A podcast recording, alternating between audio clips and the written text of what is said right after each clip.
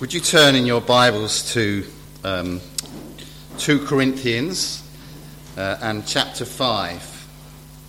It's page uh, 1147, 1147.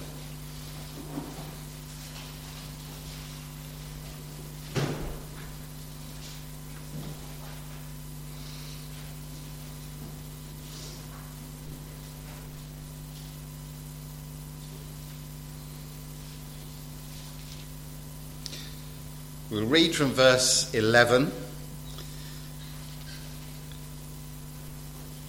down to the end of the chapter, end of the chapter, verse 21. So 2 Corinthians 5 from verse 11. Therefore, knowing the fear of the Lord, we persuade others. But what we are is known to God, and I hope it is known also to your conscience. We are not commending ourselves to you again, but giving you cause to boast about us, so that you may be able to answer those who boast about outward appearance, and not about what is in the heart. For if we are beside ourselves, it is for God. If we are in our right mind, it is for you. For the love of Christ controls us because we have concluded this that one has died for all, therefore all have died. And he died for all, that those who live might no longer live for themselves, but for him who for their sake died and was raised. From now on, therefore, we regard no one according to the flesh, even though we once regarded Christ according to the flesh we regard him thus no longer. Therefore, if anyone is in Christ, he is a new creation. The old has passed away. Behold, the new has come. And this is from God, who through Christ reconciled us to himself and gave us the ministry of reconciliation. That is, in Christ, God was reconciling the world to himself, not counting their trespasses against them, and entrusting to us the message of reconciliation. Therefore, we are ambassadors for Christ, God making his appeal through us. We implore you on behalf of Christ, be reconciled to God. For our sake, he made him to be sin who knew no sin, so that in him we might become the righteousness of God.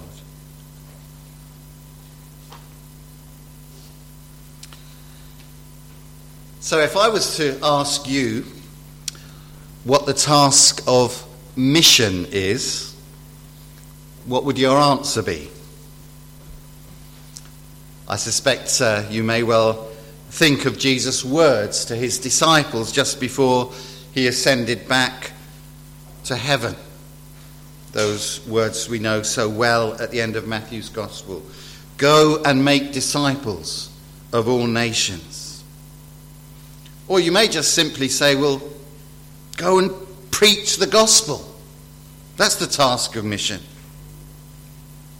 Okay, but what is the gospel? And again, there's maybe a number of answers that you might give to that question. You may think of different verses. I suspect many of you would think of that verse which we all know and love so well from John 3, verse 16. For God so loved the world that he gave his only begotten Son that whoever believes in him should not perish, but have everlasting life. Or you may think of a briefer verse. For example, when Paul writes to Timothy, he says, Christ Jesus came into the world to save sinners. That's the gospel. And the Apostle Paul uh, wrote many of these letters to different churches, and he uses quite a few expressions, and that tells us about his view of the mission that God had entrusted to him. In Romans, he talks about the ministry of the gospel of Christ. And in the verse before that, this is Romans 15, he says, to bring the Gentiles to obedience. Paul had been given a specific responsibility to proclaim the gospel to Gentiles. So his great aim and his longing was to bring the Gentiles to obedience. In Colossians, he uses this expression. He says, Him, talking of Jesus, we proclaim, that we may present everyone mature in Christ. That too is the gospel. And there may well be other suggestions that uh, you would like to make. But we read those verses from 2 Corinthians chapter 5. And certainly, these are worth including uh, in the list of what the gospel is. And I want us to focus this morning, particularly on those last few verses uh, in 2 Corinthians chapter 5. Let me just read from verse 18 to 21. All this is from God, who through Christ reconciled us to himself and gave us the ministry of reconciliation. That is, in Christ, God was reconciling the world to himself, not counting their trespasses against them and entrusting to us the message of reconciliation. Therefore, we are ambassadors for Christ, God making his appeal through us. We implore you on behalf of Christ, be reconciled to God. For our sake, he made him to be sin who knew no sin, so that in him we might become the righteousness of God. It's all about reconciliation in those verses, isn't it? Now, those verses don't tell us everything about the gospel, but if we ask the right questions, it's enough to understand what the essentials of Paul's mission was and what ours is too. That's been handed on to us. So, I want to ask some basic questions about reconciliation. What is reconciliation? Why is it necessary? What makes it happen? How is it achieved? And what is the result? So, what is reconciliation? When we tend to think about reconciliation, we, we tend to think perhaps of a personal relationship that's broken down and either needs to be or is being or hopefully will be restored, that the two parties will be reconciled. But it's used also in, in wider context than that. There may be civil conflicts or even international wars. And there's a need for reconciliation.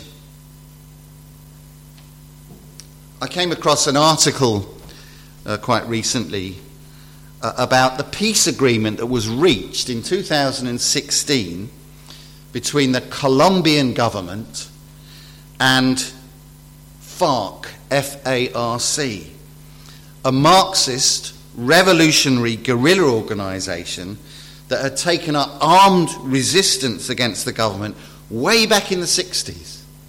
And finally, a peace agreement was reached. And uh, it, it was quite a long paper, but in the uh, article, the writer comments more generally about reconciliation. And he refers to some well known conflicts.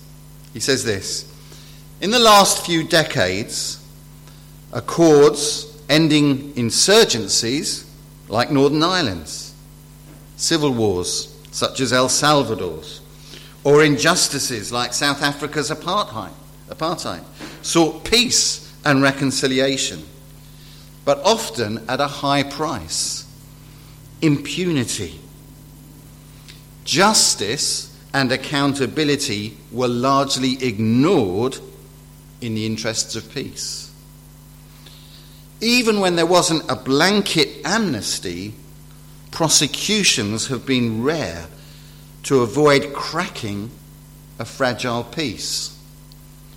If you've been listening to the news this week, uh, you'll have heard uh, about what happened in Northern Ireland this week, where a mistake was made uh, and the names and the locations of all the police officers in Northern Ireland were released.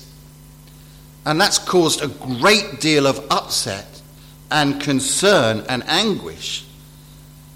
Because despite the Friday agreement of, what is it, 20, 25 years ago, actually, there hasn't been true, lasting, real reconciliation. There is now the fear uh, that violence, and because of the knowledge uh, that those who wish to harm those in the police force have, that that will be unleashed against many of those serving officers.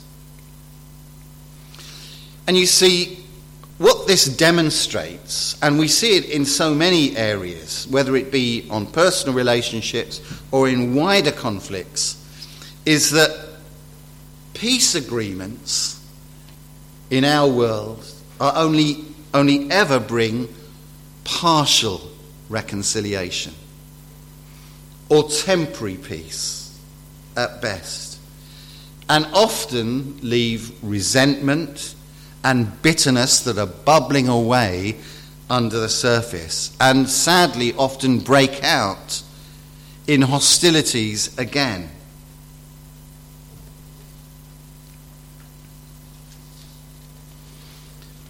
But here in the Bible, when we read about reconciliation, when we read about God reconciling the world to himself, it is not partial or temporary, but it is complete and lasting. That's one of the things that we need to see and learn and rejoice over. That the reconciliation that the Bible speaks to us about is a reconciliation that truly lasts and is not fragile in that sense. But sadly, there's lots of people that they're not really interested in reconciliation between God and them because they don't think it's necessary. And that's my second point, really. My second question is reconciliation really necessary? And sadly, that's one of the most neglected truths found in the Bible. Because despite all the evidence that tells us that actually there's a massive problem in our relationship with God, people are either not aware of it or if they are, they, they brush it off. They say, well, I don't have a relationship with God. So I haven't got a relationship to reconcile. It's not an issue for me. I don't have a relationship with God. So it doesn't need to be reconciled. Or inwardly they feel that yes, there is a problem, but they pre- pretend it really isn't a big problem. They persuade themselves that it's just a minor problem, one that can be fixed easily enough. in our own society, in our own families. There is conflict continually, isn't there? When I say continually, I don't mean all the time, but it rears its head on a regular, continual basis. And we only have to listen to the news to be reminded that things are far from what they ought to be. It's nearly always about conflict, one way or the other. And we experience that in an individual sense as well, don't we? And often, actually, if we're honest, we experience it inwardly. There's conflict going on within us. There's a battle, and we're not at peace within ourselves. Because our conscience won't leave us alone. We try and quieten it. We listen to those voices that tell us not to worry about that. Do what you feel comfortable doing. But our conscience won't let us go. We have that same sense when a loved one dies. Death is very normal, it happens all the time. And yet, when it comes to us, I mean, close to us, we cannot get away from the fact it feels so unnatural. It shouldn't happen. And that's because we weren't made to die. Death has only come in because of sin. Death is not natural. It's normal now, but that's because we're all sinners. The Bible tells us the wages of sin is death. And you see, our big problem is actually sin. Our sin. That's what causes the problem between us and God. God is holy, we are sinners. In this verse here, Paul uses the word trespasses in verse 19. In Christ, God was reconciling the world to himself, not counting their trespasses against them. We know what trespasses are, don't we? I mean, normally we see the sign no trespassing. You can't cross the boundary. We're not allowed to go in there because that would constitute trespassing. And you see, God has set boundaries for us. In His mercy and His grace, He's given us guidelines. No, it's more than guidelines, isn't it? Commandments. This is how you're to live. This is what you are obligated to do. This is what you must not do. And if you do those things, you are trespassing against my law. And my law is what is best for you. And it's what keeps the relationship between you and me. And the fact is, none of us have kept that law. We've all trespassed. We've all gone our own way. God sets the rules but we have deviated from them. We've decided that we know best. We'll decide, thank you very much, what is right and what is wrong, what we think is okay. But God has never given us that choice. He determines what's right and what's wrong. And when we choose to live according to our own rules and choices, it causes a massive problem between the one who made us and those that he has made.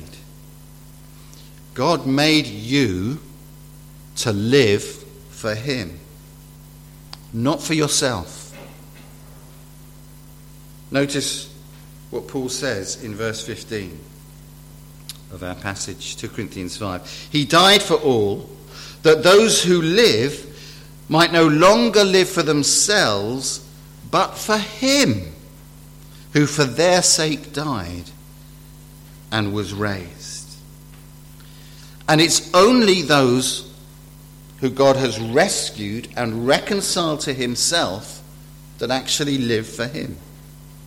And without reconciliation, we remain permanently separated from God. And death is the result. Not just physical death, there's a worse death than physical death. What? Yes. Spiritual death. Eternal separation from God. That's why it's so important that we were reminded earlier on that today is the day of salvation. We don't get that opportunity later on. Reconciliation between God and you is your greatest problem, it's your greatest need. And praise God, it's possible. So, how does reconciliation happen then? Number three. Well, one of the most important things to notice from this passage, and indeed elsewhere in the Bible, is something quite amazing, and it's this God is the reconciler, not man. The message of reconciliation is God's message. And He is the one who has done everything that is necessary to bring about reconciliation. It's so different from the kind of reconciliation that we're used to. What happens? Well, the two parties are brought together, and we hear one side and then the other side, and then we try and find a middle way that can keep both sides happy. It doesn't work like that with God. God is the one who made us. He sets the rules, and we have to keep them. We haven't kept them. And we can't negotiate with God. We can't say, well, I've tried my best. I've not, I've never, I'm not as bad as she is. That kind of negotiation is not possible with God because God is holy and his standards will always be holy. And he does not reduce his standards.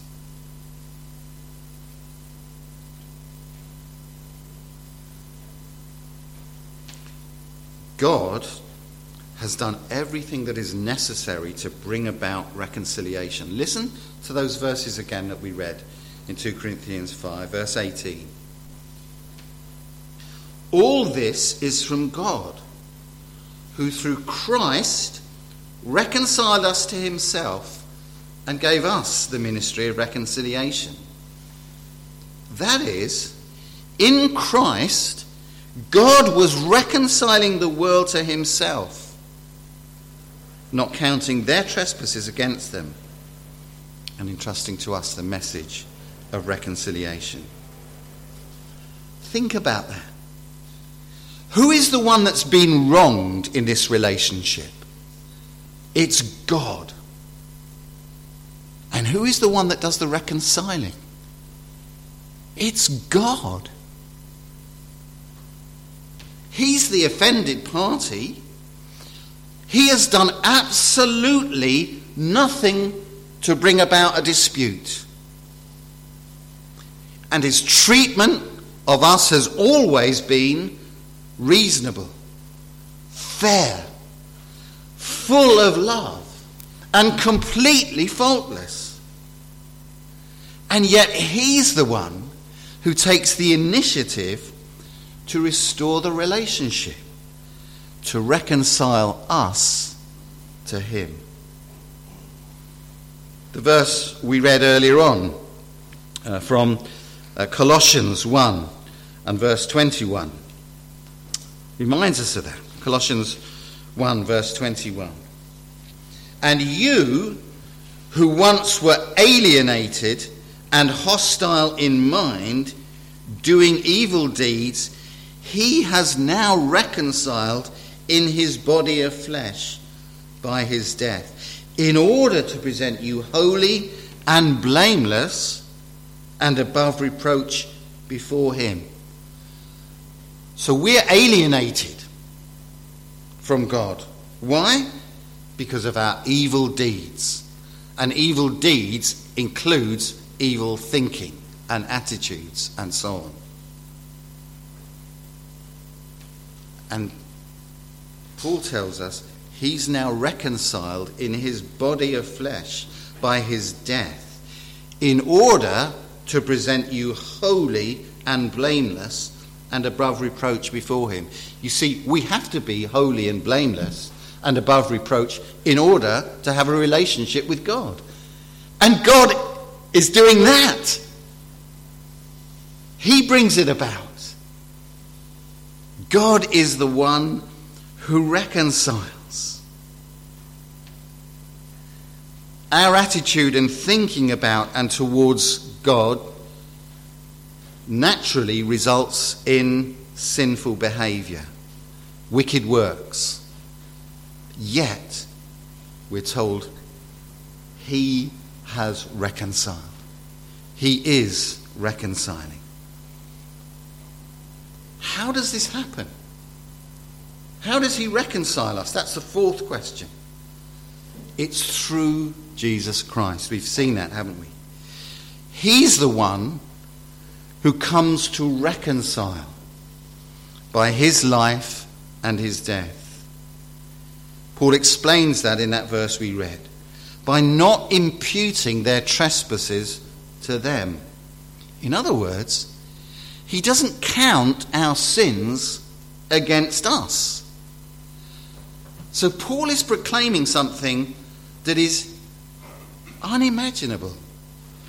That God instead of counting our sin against us, he imputes that sin, he gives it, he lays it on Christ himself. That's why the cross is so central to the whole of the gospel message, because Christ was taking the punishment for our sin on the cross.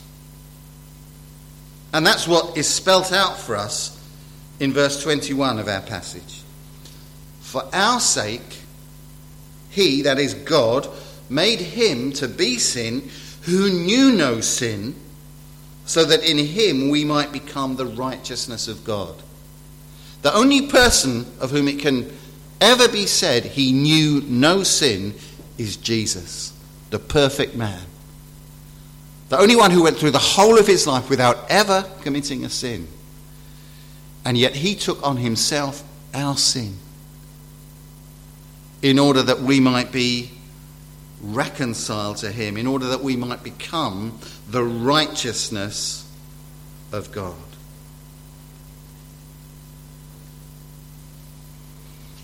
God doesn't turn a blind eye to our sin.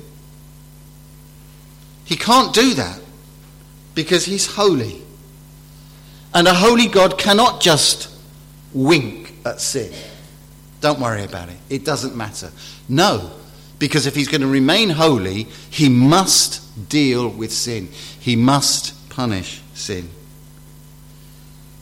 That's what it means for God to be a holy and a righteous God. And a, a righteous judge has to punish sin. And if that's true on an earthly level, that we expect the court to punish the guilty person, Otherwise, justice hasn't been done. It's even more true with God. Because He is perfectly holy, He never gets anything wrong. And so, what we're, we're told here in the Bible, this is the glory of the gospel. God transfers our sins to Jesus Christ, and instead of us being cursed, Jesus is. He was wounded for our transgressions. He was bruised for our iniquities. The chastisement for our peace was upon him.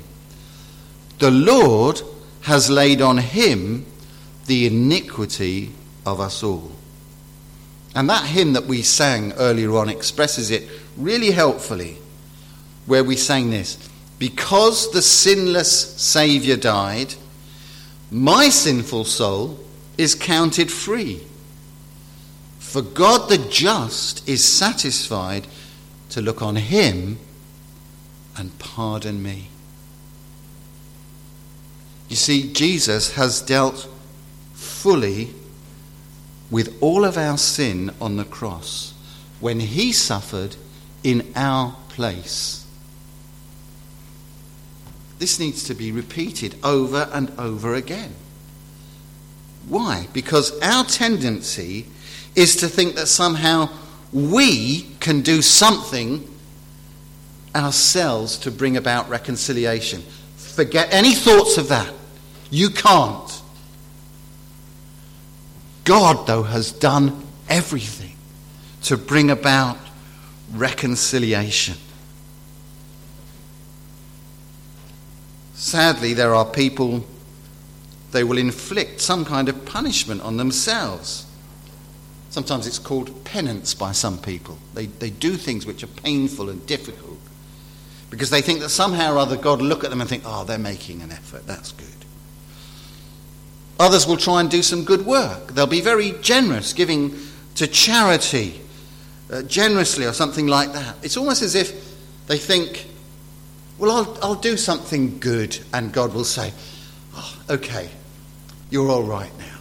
No, he demands perfection because he is perfect. He, demand, he demands complete righteousness. And we can't offer that. It feels and it is hopeless unless God Himself intervenes. And that's the message of the gospel that God has decided to reconcile to bring us back into that relationship, a relationship which we don't deserve, which we've done nothing to earn, but God, in His amazing mercy and grace, has done everything in order to justly deal with our sin, but it's at Christ's expense and not ours. Because however much we do, it's never acceptable. Our sin is too great. Our so called good deeds are always stained with sin. And only a sinless and perfect sacrifice can be a substitute in our place. As I say, that's why the heart of the gospel is at Calvary. Without Calvary, there is no hope. There is no other way. As another hymn says, there was no other good enough to pay the price of sin. No.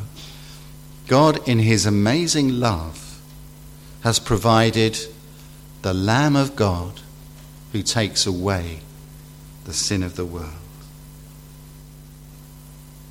So, lastly, what does that mean for us? What does it mean for you? The first thing I need to point out, though, is this it's really important. Reconciliation is not granted to every individual in the world.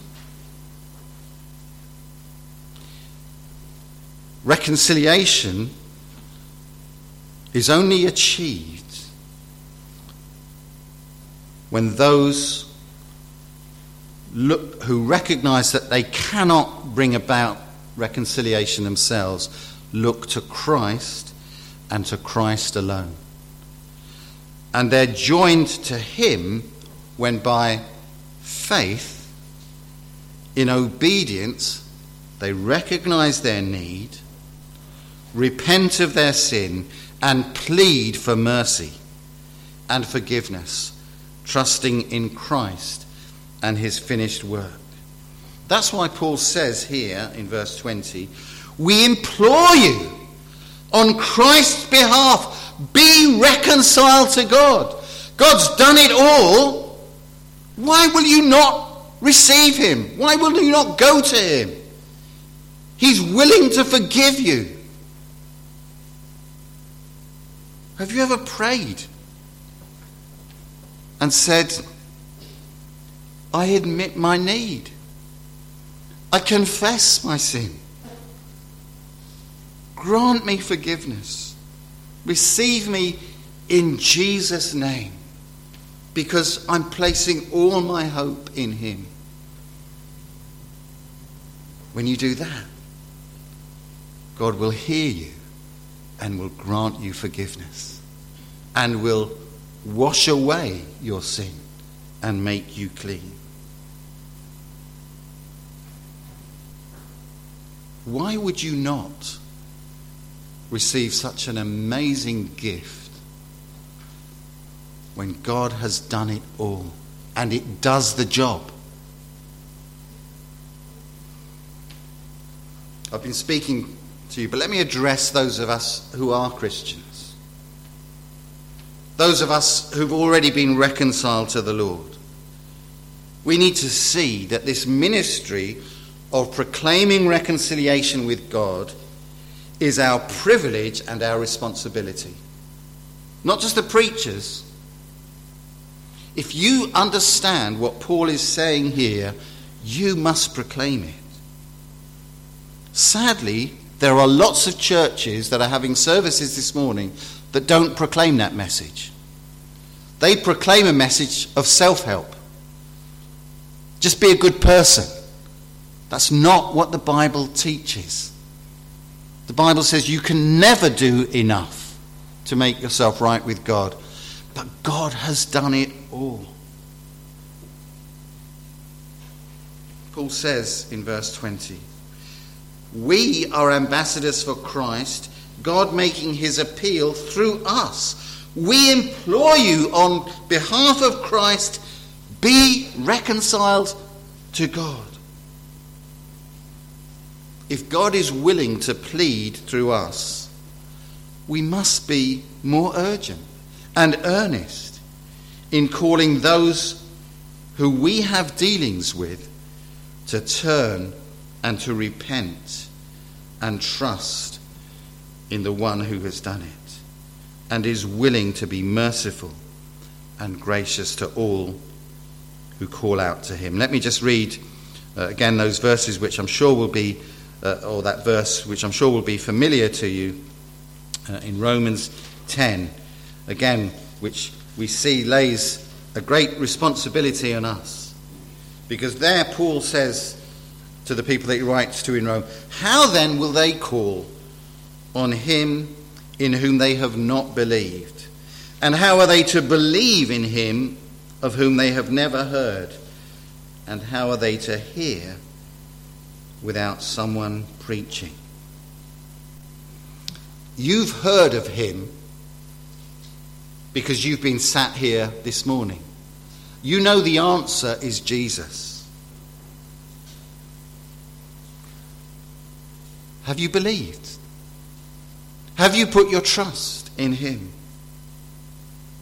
Have you heard someone preaching that? Yes, and if you come here regularly, you've heard it many times before. Why? Why have you not gone to Jesus? And let me say to those of us who are Christians if you don't tell your non Christian relative, your non Christian friend, your non Christian colleague, your non Christian neighbour, who will tell them? What is the responsibility that God has given to you and to me? Well, I might get embarrassed. They might get embarrassed. Better that they're embarrassed and you're embarrassed and go to heaven than you remain unembarrassed and they go to hell.